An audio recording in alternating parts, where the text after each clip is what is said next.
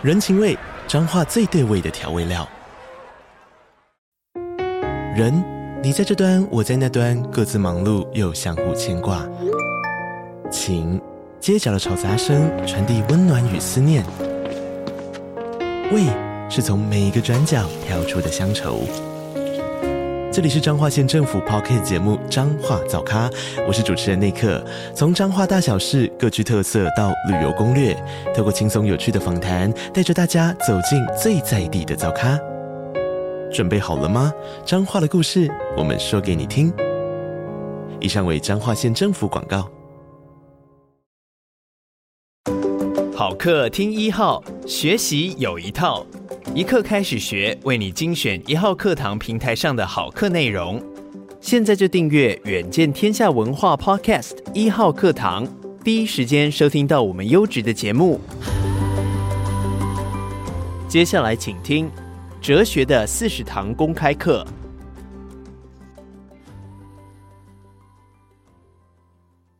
第一堂课：提出问题的人，古希腊哲学家苏格拉底。与柏拉图，在大约两千四百年前的雅典，有个男人，因为问了太多问题而被处死。在他出现之前，也有过别的哲学家，不过是在有了他以后，这个学门才真正起飞。如果哲学有个守护者，那么这个人就该是他——苏格拉底。他鼻子矮胖，身材衣着寒酸，又有点古怪。苏格拉底在这个世间。格格不入，虽然形体丑陋，还常常没洗澡，苏格拉底却很有领袖魅力，并且还有一颗卓越的心灵。雅典的每个人都同意，像苏格拉底这样的人，算是前无古人，可能也后无来者了。苏格拉底自成一格，却也很烦人。他自认为是一种咬人很痛的马蝇，也就是牛虻。牛虻很烦人，却不会造成严重的伤害。然而，不是所有雅典人都同意这个说法。有些人爱他，其他人则觉得他是一股危险的影响力。苏格拉底年轻时是个勇敢的士兵，在伯罗奔尼撒战争中奋战，对抗斯巴达人及他们的盟友。到了中年，他在市集里到处闲晃，偶尔会把路人拦下来，问他们一些尴尬的问题。他的作为大致上就只有这样。不过，他的提问都非常犀利。这些问题乍看很直接，实则不然。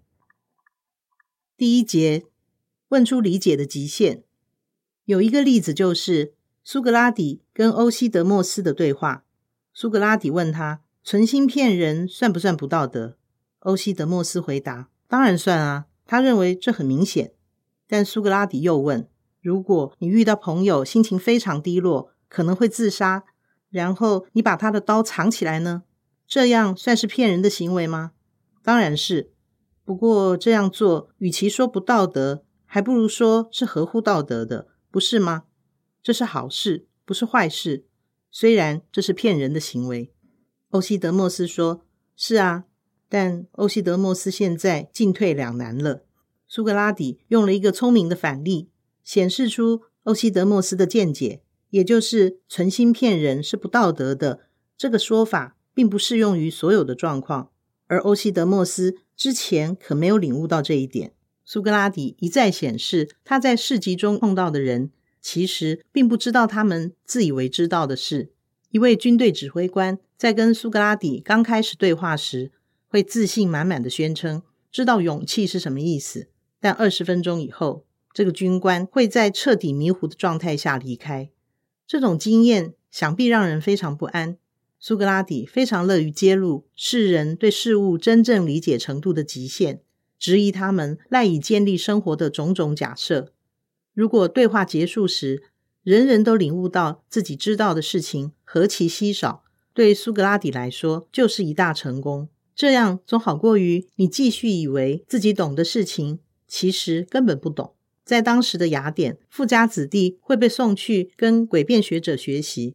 诡辩学者是些精明的老师，会指导学生精进说话的艺术，收取非常高昂的学费。苏格拉底则相反，他的服务并不收费。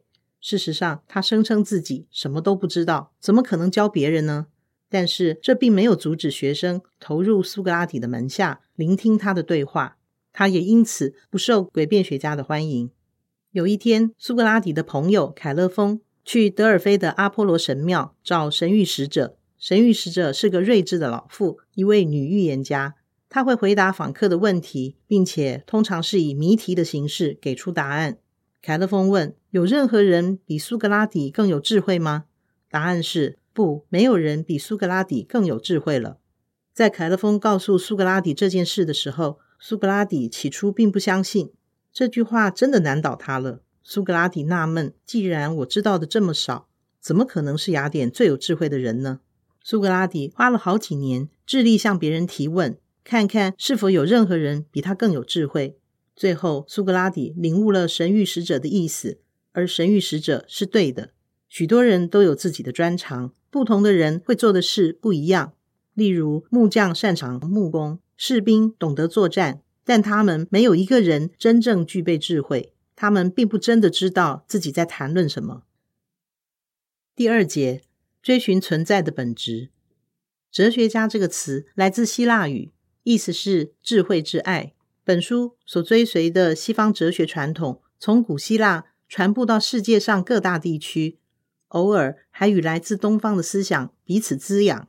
这个传统所重视的智慧，是以论证、推理与发问作为基础，而不是只因为某位重要的人告诉你这些话是千真万确的，而你就信了。对苏格拉底来说，智慧并不是知晓大量的事实，或者知道怎么做某件事。智慧表示了解我们存在的真正本质，包括我们的知识能力的极限。今天的哲学家或多或少都在做苏格拉底所做的事情，也就是提出困难的问题，仔细检视理由与证据，挣扎着回答一些我们能够自问的最重要的问题，包括现实世界的本质，还有我们应该怎样过活。然而，跟苏格拉底不同的是，现代哲学家具备了一个优势，那就是我们有将近两千五百年的哲学思维作为思考的基础。这本书里检视的一些关键思想家的思想，他们就是在苏格拉底所开启的西方思维传统下写作的。苏格拉底之所以如此睿智，是因为他不断的发问，而且总是愿意把他的理念拿出来辩论。苏格拉底宣称，只有在你思索自己的作为时，生命才值得继续。不假思索的存在，对牛群来说完全没有问题，但人类不是这样活着的。苏格拉底是很不寻常的哲学家，他拒绝写下任何东西。对他来说，讲话远比写作好得多。面对文字，你无法回嘴；在你不了解文字意义的时候，他们也无法做任何解释。苏格拉底坚持面对面的对话要好得多。在对话之中，我们可以同时考虑说话的对象是哪一种人，我们可以改变自己的说明方式。好让对方能够理解讯息，因为苏格拉底不肯写下他的思想，所以我们主要是透过苏格拉底门下的高徒柏拉图的作品，才对这位伟人相信与辩论的事物有了不少的概念。柏拉图写下了苏格拉底与他质问的对象之间的一连串对话，这些文章被称为柏拉图对话录，既是伟大的文学作品，也是伟大的哲学作品。从某方面来说，柏拉图就是他那个时代的莎士比亚。阅读这些对话录时，我们大致知道了苏格拉底是什么样的人，他有多聪明，又多让人火大。但事实上，读对话录也没有办法那么直接了解苏格拉底，因为我们不见得能够分辨柏拉图是否如实写下苏格拉底的话，或者柏拉图只是把自己的理念放到他称为苏格拉底的这个角色的口中，大多数人相信出自柏拉图而非苏格拉底的其中一个理念，就是世界完全不是它表面上的那个样子，表象与现实之间有着显著的差异。大多数人都误把表象当成现实，我们自以为了解，其实不然。柏拉图相信，只有哲学家了解世界真正的样子，他们透过思考，而非仰赖感官。来发现现实的本质。第三节，洞窟与阴影外的真实。为了说明这个论点，柏拉图描述了一个洞窟，在那个想象中的洞窟里，有些人被锁链束缚住，面对着一堵墙，他们可以看见前方有闪动的阴影，相信那就是真实的物体，但其实不是。他们看见的是他们背后的火堆前举起的一样物体所投射出的阴影。这些人一辈子都认为投射在墙上的阴影就是真实世界。然后他们之中有一个人挣脱了锁链，转身面对火堆。起初他目光朦胧，但接着他开始看出自己身在何处。然后他跌跌撞撞走出洞窟，终于能够看见了太阳。等他回到洞窟里的时候，他告诉其他人关于外界的事，却没有一个人相信他。而这个赢得自由身的人就像是哲学家，他看到了表象以外的事物。而普通人对于现实没什么概念，因为他们满足于注视就在他们面前的东西，而不是对此做更深入的思考。不过，表象是会骗人的，他们看到的是影子，而不是现实。洞窟的故事跟后来所谓的柏拉图理性论有关。要了解这个理论，最轻松的办法就是举个例子，想想你这辈子见识过的所有圆圈吧，这当中。有任何一个是正圆吗？没有，没有一个是彻底完美的。正圆的圆周上的每一点跟圆心之间的距离都完全一样，而现实中的圆从来不是如此。不过，在我用到“正圆”这个词的时候，你还是明白我在说什么。所以，正圆是什么呢？柏拉图会说，正圆的概念是一个圆的理型。如果你想了解一个圆是什么，你应该聚焦在圆的理型上，而不是你能画出来，并且透过视觉感官经验到的实际的圆。那些实际的圆在某方面都是不完美的。同样的，柏拉图也认为，如果你想了解善是什么，那你就必须专注于善的理型，而不是你见证到的特定的善的实例。哲学家就是那些最适合以这种抽象方式思考理型的人，而普通人在透过感官捕捉理型的时候，是会被这个世界误导的。第四节，集权的哲学家之国，因为哲学家擅长思考现实，柏拉图相信他们该负起责任，掌握所有的政治权力。在他最著名的作品《理想国》中，他描述了一个想象中的完美社会。哲学家居于首位，享有特殊的教育，但是为了他们所统治的公民，哲学家会牺牲自己的享乐。在哲学家之下的是受训捍卫国家的士兵，在士兵之下则是工人。柏拉图认为，这三个群体会处于完美的平衡状态，就像一个均衡健全的心灵，以理性的部分来驾驭情绪与欲望。不幸的是，柏拉图的社会模型非常反民主，结合了谎言与武力来持续控制人民。柏拉图会禁止大多数的艺术，理由在于他认为艺术以虚假的方式呈现现实。画家画出表象，但相对于理型，表象却是虚假的。在柏拉图的理想国里，人生的每一个层面都会受到由上而下的严格控制。这就是我们现在所说的集权国家。柏拉图认为，让人投票就像是让乘客来为船掌舵。如果让知道自己在做什么的人来负责，会好多了。第五世纪的雅典跟柏拉图在《理想国》中想象的社会很不一样。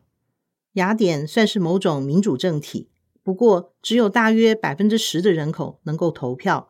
举例来说，妇女和奴隶就自动排除在外。不过，在法律之前，公民都是平等的。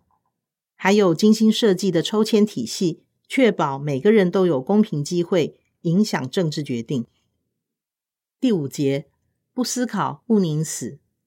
整体而言，雅典人不像柏拉图那样极度推崇苏格拉底，正好相反，许多雅典人觉得苏格拉底很危险。又刻意动摇政府基础。在西元前三九九年，苏格拉底七十岁时，有一位雅典人马雷特斯把他告上了法庭。马雷特斯声称，苏格拉底忽视雅典众神，引进了苏格拉底自己的新神祇。他也认为苏格拉底带坏了雅典年轻人的行为，鼓励他们反对当权者。这些指控都非常严重，但我们很难知道到底有多精确。或许苏格拉底真的鼓励门徒不要遵从国定宗教，也有些证据显示他以嘲弄雅典式民主为乐。这样做跟他的性格相符，所以可以确定无疑的是，很多雅典人都相信这些对苏格拉底的指控。他们投票决定苏格拉底是否有罪，在构成庞大陪审团的五百零一位公民之中，刚好过半的人认为苏格拉底有罪，判了他死刑。如果苏格拉底有意的话，或许可以靠滔滔雄辩逃过一劫，但他反而忠于身为牛虻的名声，辩称自己没做错任何事。他们其实反而应该褒奖他，让苏格拉底一辈子都免费有三餐可吃。而不是惩罚他，这番话更进一步惹恼了雅典人。审判的结果不太好。苏格拉底的处决方式是被迫饮下毒萝卜汁，这种植物会让身体逐渐瘫痪。苏格拉底向妻子与三个儿子告别，然后把学生聚集到身边。就算可以选择不问任何难题，平静度日，他也不会这么做。他宁鸣而死，不默而生。苏格拉底的内在有个声音，叫他要继续质疑每件事，他不能背叛这个声音。然后，苏格拉底便喝下了那杯毒药，很快就去世了。然而，苏格拉底继续活在柏拉图的对话录里。这个令人难以应付的男子，始终问个不停，临死也不愿意停止思考事物的真相。此后，苏格拉底成了后世哲学家的灵感来源。苏格拉底对周围的人产生了直接的影响。柏拉图在苏格拉底死后，秉持着他的老师的精神，继续教学。显然，柏拉图最杰出的弟子就是亚里斯多德，而亚里士多德是另一种类型的思想家，与两位前人有很大的不同。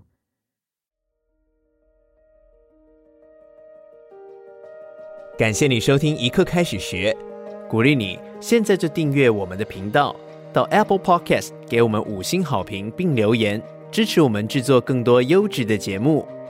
远见天下文化 Podcast 一号课堂。